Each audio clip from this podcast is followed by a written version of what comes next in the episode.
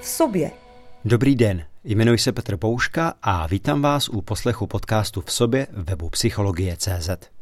6. ledna vstupuje do kin dokument Síla autora Martina Marečka, pedagoga, dramaturga a režiséra. Jeho hlavním protagonistou je Kamil Fila, filmový kritik a veřejný intelektuál. Film zachycuje pět obtížných let Kamilova života, během kterých se potýká s partnerskými problémy, depresí i hraničním fyzickým experimentem na vlastním těle. Podle ohlasů mnozí diváci mohou Kamilův portrét vnímat velmi kriticky. Možná nedokáží ocenit jeho otevřenost a obytování soukromí. Příběh vnímají jako dokument o pokrytectví a vadách charakteru. Martinovi a Kamilovi dáváme prostor v rozhovoru se k dílu vyjádřit.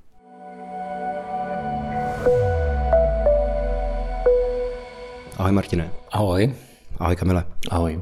Martine, ty jsi byl ten, kdo skládal ty záběry za sebe, ty jsi byl ten, kdo tam hledal ty témata a proč si teda zobrazil Kamila zrovna těmhle scénami, proč si ho zobrazil zrovna takhle, jak, jak jsi o tom přemýšlel? Pro mě bylo důležité najít nějakou univerzální podobu toho příběhu. Jo. Pro mě je dokumentární tvorba uměleckou adaptací reality. Skládám z toho příběh. To prostě příběh, je to skutečnost svého druhu. Přistupuju k tomu, jako kdybych psal román nebo psal scénář k ranému filmu. Úplně stejně. To znamená, že jsem si dlouho připravoval námět a motivy, když jsme začali oblídkami, návštěvami, korespondencí s Kamilem, věcí, které mi připadají, že jsou nějak univerzální že třeba mám společný i s ním já, jo, nebo jsem si to pojmenoval vlastně příběh humanistického intelektuála, který tomu okolnímu světu dobře rozumí, umí ho uchopovat, analyzovat, ale je velmi komplikované to celkově eh, absolutisticky dokázat žít i v těch blízkých vztazích. A já jsem tenkrát eh, procházel poměrně teda hlubokou osobní i partnerskou krizí, takže jsem možná naprosto vědomně nebo naprosto pochopitelně šel po motivech, který mě zajímaly který jsem třeba řešil ve svém vztahu na svých terapiích. To znamená jistá neschopnost uvidět druhého, slyšet správný význam toho, co mi říká a připustit si, že nejsem vždy perfektní. A všechny ty momenty, které v tom filmu jsou, jsou samozřejmě schválně koncipovaný do toho kontrastu protože Kamil mi umožnil vlastně uh, ukázat jeho nedokonalost, všednodennost, míjení se s druhým. A ono to pak vypadá, když tam stavím ten kontrast toho veřejného intelektuála, který si je velmi dobře vědomý, co je v dnešní společnosti špatně, nebo kde je ta nerovnováha, v čem bychom se my měli zlepšit, jak naslouchat, tak eh, to pak takhle vyznívá. Ale já si myslím, že se tahle ta věc opravdu týká jako každýho z nás, že žijeme v nějakých rolích, chceme se nějak eh, stavět do těch rolí, chceme ty role vylepšovat pro druhé, ať už v té každodennosti, anebo v tom mediálním prostoru. A Kamil samozřejmě se snaží a za to dostali tu, tu cenu gendermana, dělat ty správné věci v tom veřejném prostoru. Ale být ten dokonalý mediální superhrdina neznamená, že, že ten superhrdina prostě klopítá v tom mm, všedním životě, v té každodennosti. A tady ta ambivalence, to napětí mě šíleně zajímá v jakýkoliv literatuře. Nedávno jsem dočet znovu citovou výchovu od Flauberta, Stendhal, červený a černý vlastně, ty, ty různý typy Bildungsrománů, kde člověk je na nějaký cestě a konfrontuje své představy, ideály s tou realitou a z některých těch uh, ideálů um, jsou najednou iluze, je není schopný na vlastně naplnit. To je, co mě šíleně zajímá i v mém životě a snažil jsem se o tom udělat tenhle ten film. To, co jsem právě zaznamenal, tak ty reakce byly chce se mi říct šok, že jak to, že člověk, který má takovýhle uh, mediální obraz, takovýhle veřejný obraz, snaží se o tyto věci, žije a je schopen dělat nějaké věci, je schopen sledovat svoji partnerku, dokonce na to najímat člověka, což vlastně je pro mnoho lidí určitě zahranou etiky, možná i zahranou zákona, ale mně to přijde skutečně jako poličtění, že tohle jsme my, tohle jsme lidi. Já myslím si, že všichni, kteří si prošli nějakým širším terapeutickým procesem nebo, nebo mají o tom povědomí, tak to vidí, že každý v sobě máme rozpor toho, jaký, jaký my si myslíme, že bychom chtěli být, měli být, o co usilujeme a kde v tom selháváme. Takže mně právě tenhle obraz nepřijde nějakým způsobem křiklavý nebo varující, ale naopak velmi poličťující. Jisto jistě. Já si myslím, že je potřeba se o tady těch eh, temných zákoutí bavit, protože světlo bez temnoty neexistuje v, tý, v tom životě. Proto se snažím upozorňovat na, na různé protagonisty a hrdiny. Mnohé z nich v tom filmu s Kamilem citujeme. On si je vlastně vybral, ať už je to stud od Steva McQueena, Velká nádhera od Sorrentina, Bíčíši je od Michaela Roskoma, teďka nevím to jméno toho režiséra a upozorňovat, že ambivalence a nejistota, kam máme nakřižovat se správně odbočit, je úplně přirozená. A netvářit se, že život je vlastně nějaká černobílá skládanka. Byl jsem si samozřejmě vědomý, že ten film může způsobit tohleto povrchní čtení, ale to je něco, co mě opravdu nezajímá. Jo. Proto se ten film nemenuje Kamil nebo Fila, ale Síla, protože si všímá nějaké jako společné vlastnosti, fenoménu, jo, jak, ať už z toho metaforického hlediska Star Wars univerza, protože ten film je vlastně rámovaným tím letím. Ono je takový jako sdělení ve finále těch titulků od Darta Vadera, který si pozorní divák jako všimne a podle mě by si to měl pak propojit, to metaforické čtení a zároveň v tom, co ta síla svalů nebo nervů znamená v tom všedním životě. Ale samozřejmě jako v tom filmu z hlediska diváckého očekávání toho, co se považuje za dokumentární film, je skutečný Kamil, jde z kůží na trh, ale je to moje verze jeho skutečnosti. Jo? Je to moje skladba, kterou jsme dělali se střihačkou Jankou Vlčkovou. Obrazy komponoval Jiří Viktor Ekrta, skladatel, Jan Burian. Jo, je to prostě autorský pohled skupiny lidí, který jsme velmi pečlivě vážili, vybírali, aby to mělo univerzální zprávu. To, že Kamil je shodou okolností v určité skupině lidí veřejně známá osobnost, tomu zároveň ubírá možná tu univerzalitu čtení, ale zároveň tím pádem je to možná to, co si ty říkal, je to nějaká humanizace hraničních stavů, humanizace toho, že prostě potřeba se nebát o těch věcech bavit, nebát se je vlastně řešit, nebát se z toho piedestalu sám sundavat.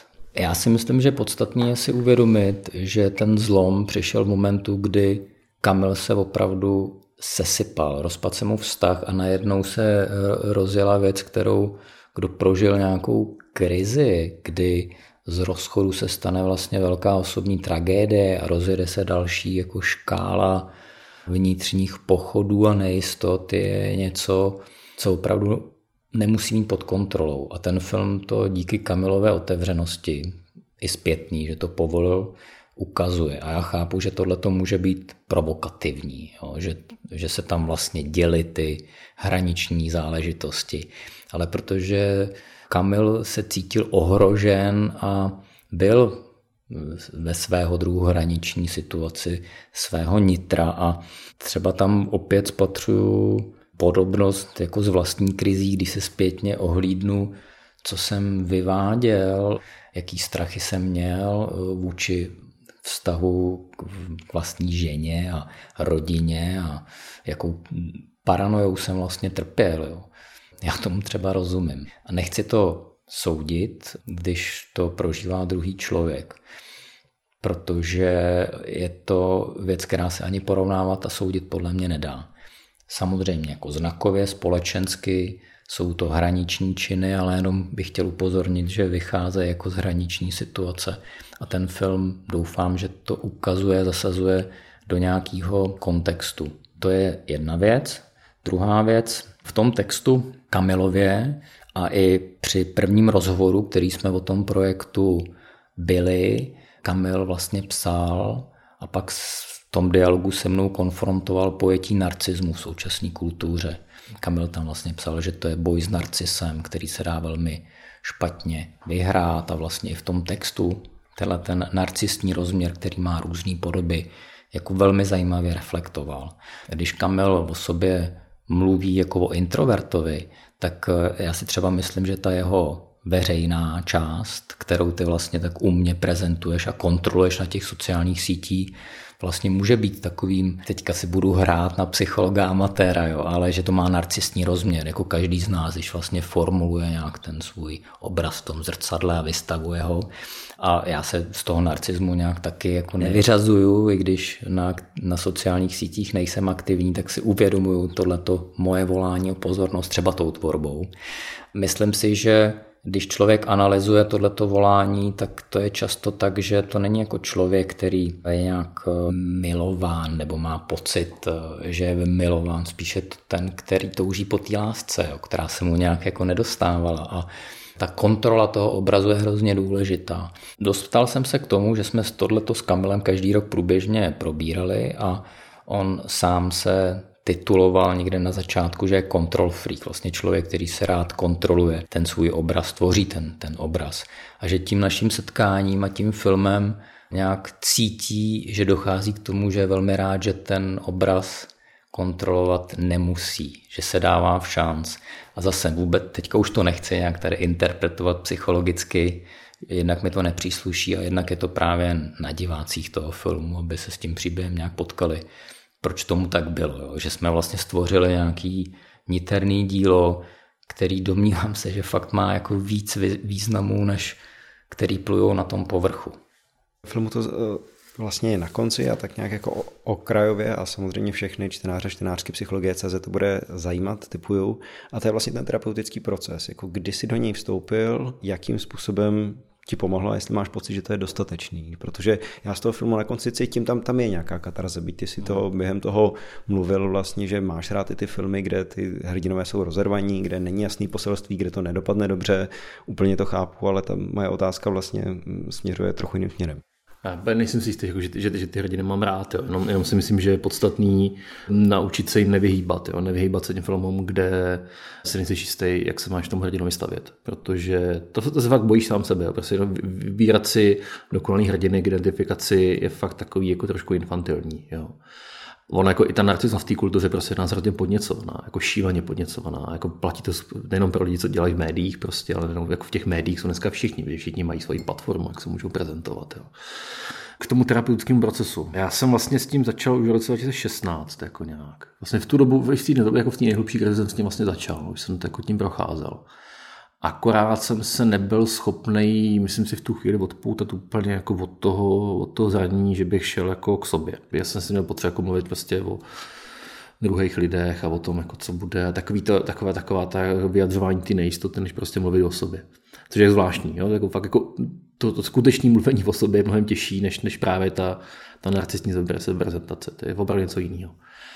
A k tomu jsem se vlastně dostal mezi až v průběhu toho roku 2018, 17. Eh, taky jsem se o to psal teda jako nějaký deník, a, a taky mi zabrali léky, konečně jsem, že jako chytiček neví, že, prostě, že, jako, že trpí jako nějakou nemocí, že to pak regulárně je vlastně nemoc, teda prostě ten mozek nefunguje tak, jak má.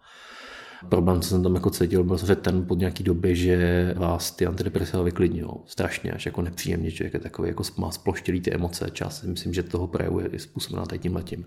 Je teďka se jsem jako třeba mnohem klidnější, ale v reálu jako já jsem takový jako dost jako energický. To, to sklidní bylo, mě, mě, pomohlo se dobrat něčeho podstatného, což jsem řekl, je mezi mnou a terapeutkou, když teda Martin chtěl natočit nějakou seanci, ale tak to, to prostě nedopadlo, což jako chápu, že tam prostě platí nějaký, nějaký etický pravidla. Ta terapie je důležitá jako obecně a fakt mě vlastně překvapuje, já jsem, tu, jako jsem pochopil, jak, jak to duševní zdraví je klíčový. To, že se lidi tomu vyhejbají, to, že se z toho bojejí, to, že se jako pokud to nejdete tak, že chcete ten problém jako rychle vyřešit, ale, ale chcete, chcete se jako něco dozvědět, tak eh, to trvá nějakou dobu, se trvá to půl roku, rok, dva třeba, u každého jako jinak, nepochybně. Ale je důležité, že, že vlastně poslouchá někdo, kdo je velmi neutrální, že to je něco, co, co vám nedá nikdy žádný rozhovor s kamarádem v hospodě nebo, nebo s nějakým příbuzným, protože ty lidi vás prostě znají, trošku vás soudí, trošku vás korigují malinko a hlavně jako sami z toho chtějí vít jako dobře, že oni jsou jako ti chytří rádci prostě, nebo tak, nebo jsou jenom soucitní. A oni ten soucit není úplně nejlepší. Když máte terapeuta, tak, tak ten, jako myslím si, že zachová tu správnou neutralitu a všímá si toho, co vy říkáte a neříkáte, toho, co opakujete trošku zvláštně, nějaký zvláštní slova nebo prostě určitý, určitý výrazy, které se držíte, kolem se motáte, nejste schopni to rozmotat. A nebo si naopak všímá to, co neříkáte, tak vás na to upozorní a vy to tom začnete mluvit a rozjedete se sami.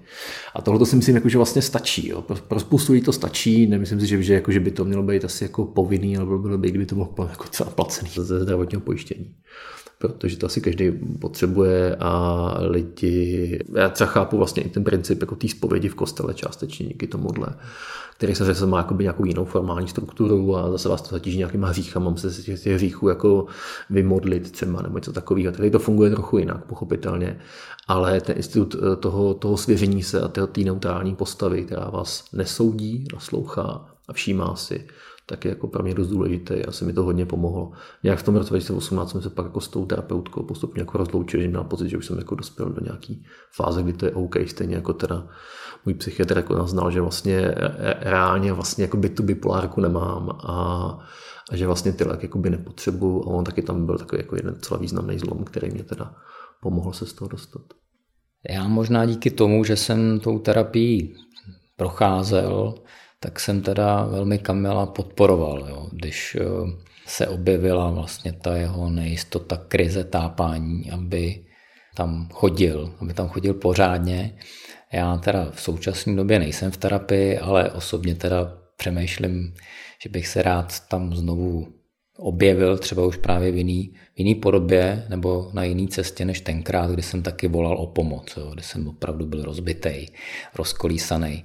Náš vztah tenkrát se povedlo nějak znovu napojit, jako, takže já jsem ženu ani ona mě, jsme, ne, jsme neopustili jsme se, naše rodina se nerozpadla a jsem za to hrozně rád a myslím si, že k tomu přispěla naše individuální i párová terapie. Eh, souhlasím s tím, co tady Kamil naznačil, že by bylo skvělé, kdyby si tyhle ty nástroje mohli dovolit lidi, kteří nemají na to si to platit. Už občas je to možný na pojišťovnu, ale tak jak pozoruju třeba u svých studentů a studentek na FAMu, tak je to daleko běžnější věc, než byla a lidi se za to nestydějí.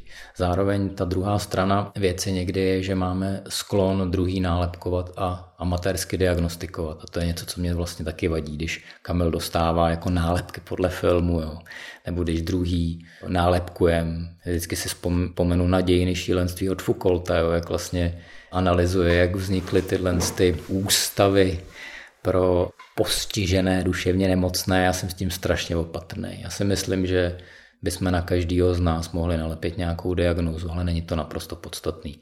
A ten film podle mě, nebo já se snažím tam ukazovat příběh toho, že se to může stát každému, že to je šíleně náročná situace, když je člověk schopný sebereflexe, tak tím může nějak vlastně projít a s tím zraněním nějak pracovat. A nehodnotím a nedávám tam nálepku, jestli se to Kamilovi povedlo výborně, průměrně, jo, mrzce, excelentně, to prostě eh, nejde, jo, nejde to a podle mě to nemůže onálepkovat ani nějaký odborník.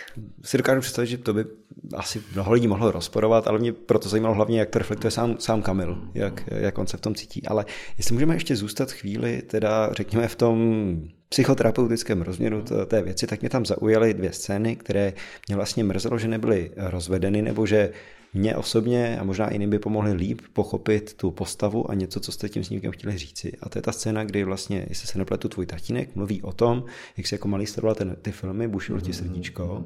A ty si na to odvětil, že zase byly jiné situace, kdy ti bušilo srdíčko a on, on tě nedržel, on tam nebyl. Mm-hmm. Tak jestli tuhle scénu, tak tam čtu něco, nějaký vlastně něco z toho k tátovi a pak vlastně uh, celá ta anabáze a taky ve vztahu k mámě. Hmm. Že jestli o tom teda samozřejmě chceš mluvit a jestli je to nějakým způsobem důležitý, ať už pro to, co chceš dělat dál, nebo pro ten samotný snímek.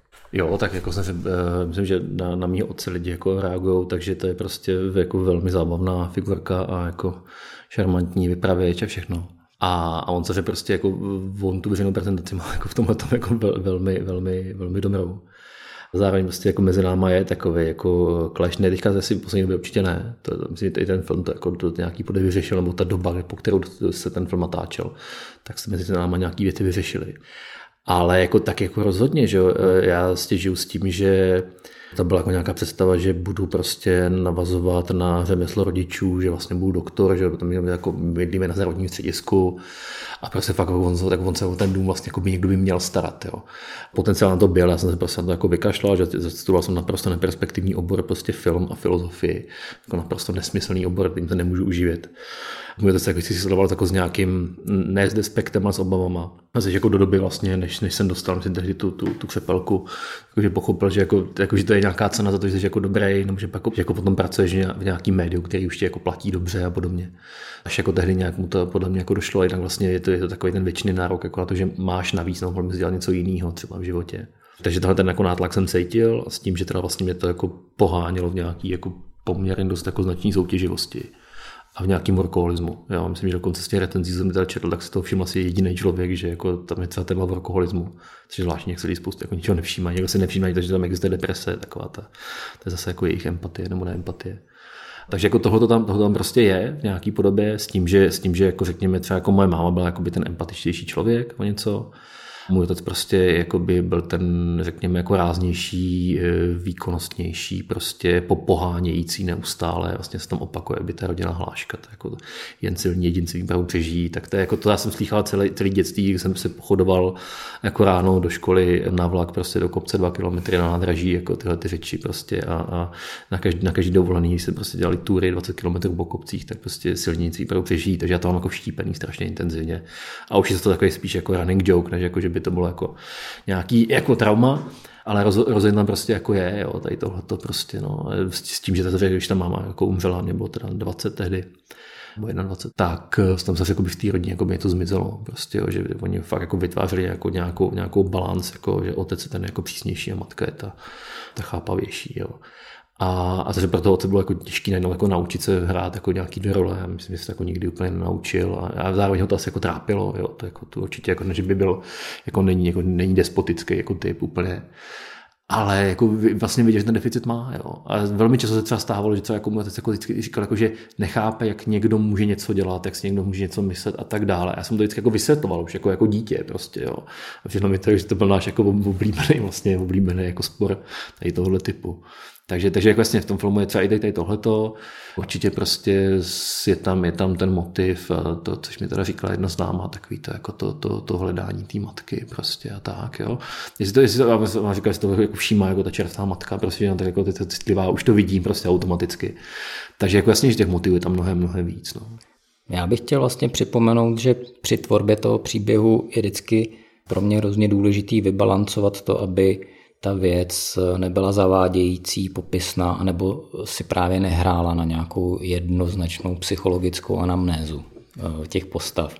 A já jsem se snažil tam naznačit nějaké rodinné konstelace, které jsem v Kamilově rodině viděl a přišlo mi důležité ukázat, že na jednu stranu je ten tatínek eh, žoviální, charismatický bavič, ale když přijde na to, poslouchání blízkého, tak i z toho, že vlastně teďka špatně slyší, tak ale i z nějakého historického kontextu jeho otcovství se to tam neúplně vždy dělo. Jo? Takže on opakuje ty věci a když mu Kamil vlastně řekne, že ho za srdíčko nedržel v těch správných chvílích, tak on na to vlastně neodpoví. A mně to přišlo jako naprosto výstižný a že tady ten moment může být projekční moment pro spoustu diváků, který tyhle ty situace s rodičema zažívají, že rodiče si myslí, že byli na blízku, že slyšeli, viděli, ale vlastně neslyšeli. Následuje ta prohlídka na zubarském křesle s tím, že tam táta říká, e, tu rodinnou hlášku musíš vydržet, silní jedinci přežijí a připadalo mi to pro vyjasnění nějakých základních motivů, který si každý člověk může pak vysvětlovat dál jako dostatečný, že jsem se bál jít dál a dávat nějaký další indicie. A to s Kamilovou mámou, s jejím odchodem, to samozřejmě byla velmi křehká, složitá věc, o který jsem pochopil, a Kamil mi to říkali, bratr Indra, že to spolu moc neprobírají a vlastně v tom filmu Oba dva jste mi to pak řekli, že to byla vlastně jako první nějaký souvislejší společný hovor, velmi otevřený. Jo. Mm, mm. Že to byl moment, který já jsem inicioval velmi opatrně se švagrovou Sašou, manželkou Indry. Byla to pro mě hrozně křehká situace. Přišlo mi důležitý toto do toho filmu dostat. Ta situace se trošku vymyká tím, že všechny ty věci okolo se dějou tak nějak samospádem. Přijdu za Kamilem, nějakým momentu, který on žije, ať už je to stěhování, tvorba článku nebo cvičení, předávání gendermana, tak tady ta situace je samozřejmě mnou vyvolaná, jo? i když je točená tím rozhovorovým observačním způsobem.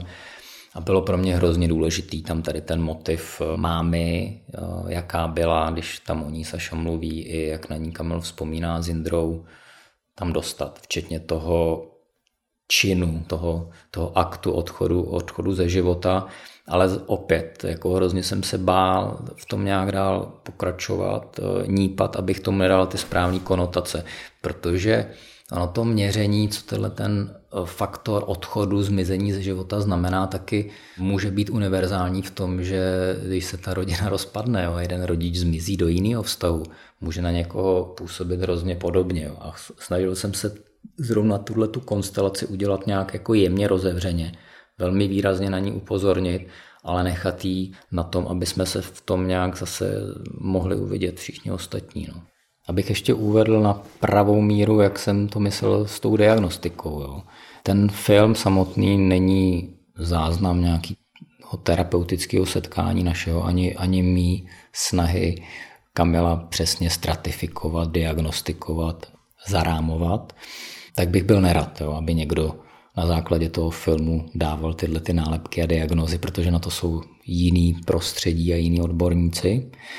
Ale soustředil jsem se tam na věci, které mě opravdu přijdou nějak univerzální, nebo ve kterých se vidím já, protože každý portrét je autoportrét. A když tady Kamel mluví o té analýze, o tom rozumu, jo, tak to je něco, co já jsem vlastně pocítil tu píchu toho rozumu, ten náraz s tím, že se dostanete do nějaké situace, kterou pořád rozebíráte, analyzujete, měříte, kde jsem udělal chybu, kde ten druhý udělal chybu a najednou podle mě musíte dojít k prozření, k postupnému prozření, že ten rozum nestačí. My jsme měli anglický název chvíli Force and Feeling, Feelings, který trošku byl aluzí na Jane Austen, rozum, rozum a cit.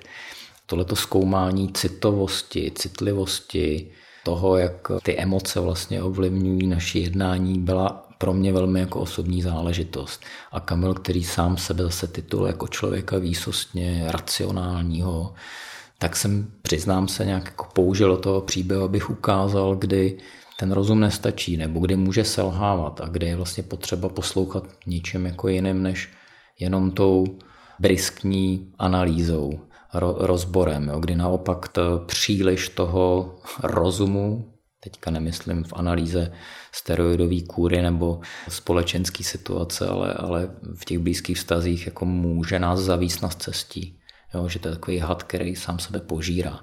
Takže rozum a cit. Martine, chtěl jsi filmem vstoupit nějakým výraznějším způsobem do debaty o maskulinitě, toxické maskulinitě a vůbec ideálu muže dneš, dneška? Já jsem spíš chtěl otevřít eh, nějaký jako jiný způsob nahlížení, jako, jak, jak se dá bavit o mezilidských vztazích. Jo? Jak vlastně ty témata a to jednoznačné nálepkování nás můžou trošku zavíct na cestí Kamil o tom tady průběžně mluví, jo, že ta nálepka gendermana, kterou dostal, cena gendermana, kterou dostal za to, jak píše o filmech, co na nich kritizuje, čeho si všímá, je věc, kterou si sám nevybral, kterou mu dala ta společnost. Ta společnost potřebuje odhalovat faleš, špatné činy, nechceme se samozřejmě vracet do 19. no teďka už do 20. století, do mužských, šovinistických, sarkastických, eh, jedovatých poznámek, do zneužívání moci a tak dále. Ale myslím si, že je vlastně potřeba se znovu naučit mezi sebou bavit, bavit otevřeně. Takže pro mě tenhle ten film není o tom rozporu mezi vědomým superhrdinou, intelektuálem, který na veřejnosti odhaluje nekalé praktiky ostatních mužů a v soukromí se mu to nedaří.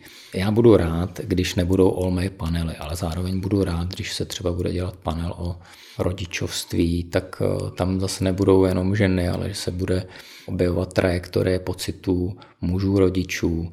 Pro mě důležitý ty věci propojovat a spojovat, než rozdělovat na rozličné tábory už jako už v tom projektu prostě jako bylo obsažena nějaká toxičnost, teďka neuvědomu, jestli přímo, když jsem, když jsem to psal, jestli tam ten termín je, jestli tehdy byl používaný nebo nebyl používaný. Podstatný prostě bylo, že člověk ví, že, že, že, že, to hrozí každému z nás. Jako úplně každému z nás to hrozí. To je jako fakt, to není jako, z který se zbavíte, protože jako jsme v tom vychovávaní úplně všichni. A možná jako my, jako ty čtyřicátníci raný, relativně jsme ty první, kdo si to jako fakt uvědomují, vyrostli v tom, byli v tom naložený, byli zvyklí se takhle chovat. Mimochodem jako velmi snadno a jenom postupně, velmi postupně se to zbavujeme prostě. Jako jo. To je prostě fakt, fakt takový proces toho zbavování se nějakých nánosů, výchovy, kdy jako třeba zase, já jsem ještě byl docela zvláštní jako v tom, že nebo mám ta konstelace byla taková, že, jako, že moji rodiče byli jako dost jako vyvážení v tom, co jako, jak opravdu působili v té rodině. Jo. Tam jako nepanovala jako nějaká otcovská despotie, jo, despotie. Prostě i tak jako člověk je navyklý na spoustu věcí, jako automaticky dělat, prostě vůbec jako o tom nepřemýšlí a najednou mu to dochází postupně. Jo. Takže je takový to jako naučit se ve správnou chvíli jako mlčet, naučit se ve správnou chvíli jako projevit jako cit, nebo zareagovat, jako jo, ne, ne, že, jako, že mlčení znamená souhlas, nebo že mě to nezajímá.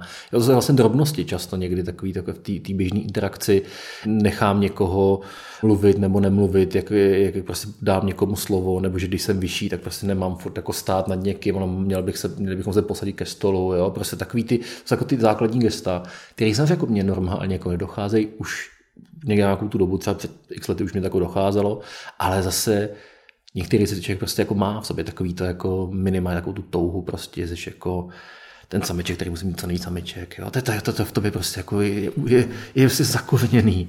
A teď jako, jako říct si, ty jako zastavce, jako dost, jako už si jako už si užil hodně, už jako nemusíš, prostě další a další, další sebe potvrzení prostě svý možnosti.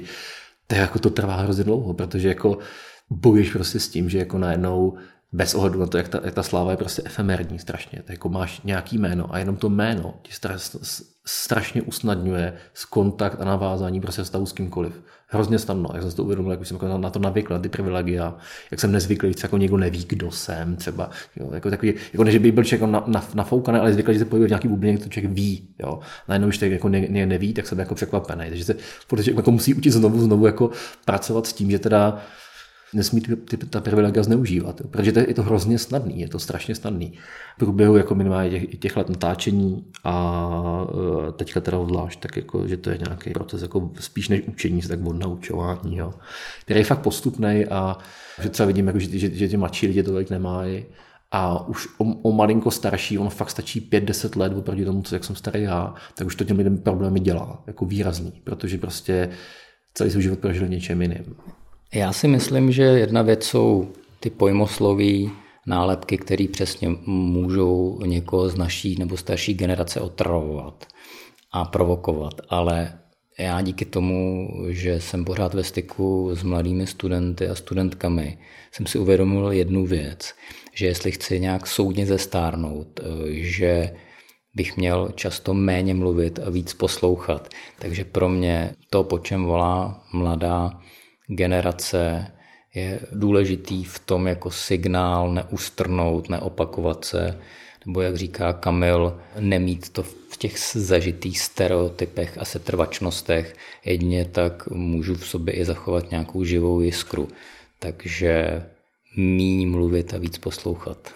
Myslím, že to je hezký závěr našeho rozhovoru pro psychologie CZ kde jsem mluvil s režisérem filmu Síla Martinem Marečkem. Díky, ahoj. Ahoj, děkuji moc za setkání. A jeho hlavním protagonistou, filmovým kritikem a veřejným intelektuálem Kamilem Filou. Kamile, díky, ahoj. Ahoj.